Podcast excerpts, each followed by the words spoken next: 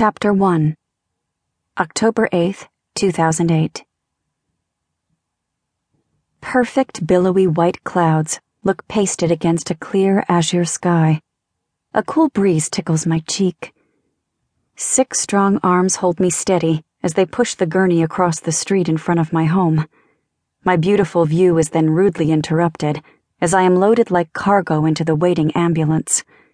Now, with only a metal ceiling to look at, I strain to hear the paramedic call out my blood pressure.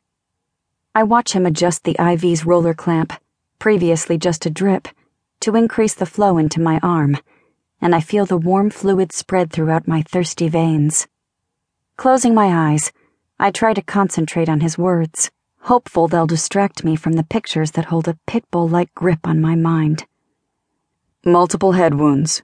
BP, O2 sat, I can't stay focused. How could such a horrible thing happen on this beautiful day? I hear the driver ask from the front seat, Do you think she'll make it? Doesn't look good, answers the man leaning over me. I'm right here. I can hear you. Trying to get some contact info. The driver responds nonchalantly, and the ambulance begins to move, the wailing siren signaling someone aboard. Funny how sirens aren't as loud from inside the bus. In my mind, I see smeared blood on the walls and some pooled on the floor in the bathroom. I try to shut that out, try to think of something else. My legs start to shake uncontrollably again. Soon, my whole body joins in. Neurogenic tremors. I'd witnessed the phenomenon many times when I worked in the emergency room, innate to all mammals after a trauma. It's the natural response of a shocked or disrupted nervous system attempting to thaw out or release itself from the freeze response and become fully functional again. Will I ever be fully functional again? Is there anyone we can call?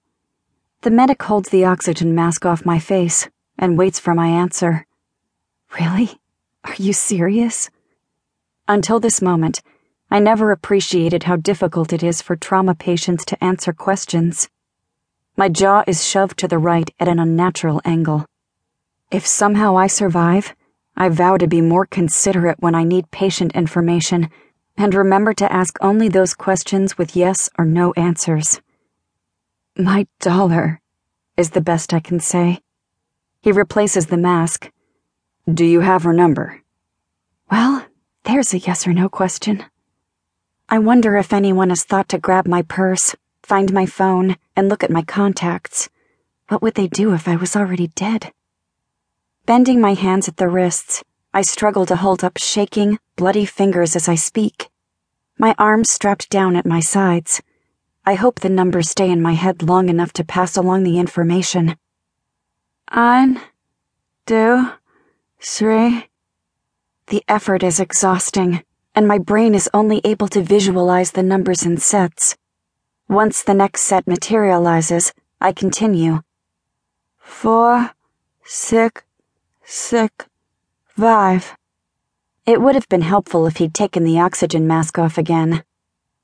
We move along roads that until today have been totally familiar to me. Now, facing backward and lying down, I'm not sure where I am. I shut my eyes, and the scenes begin again. Returning home from work, a glass of wine. I let the tape roll, watching Dancing with the Stars, the presidential debate. 923 4665, he repeats. Amazing. This guy is good.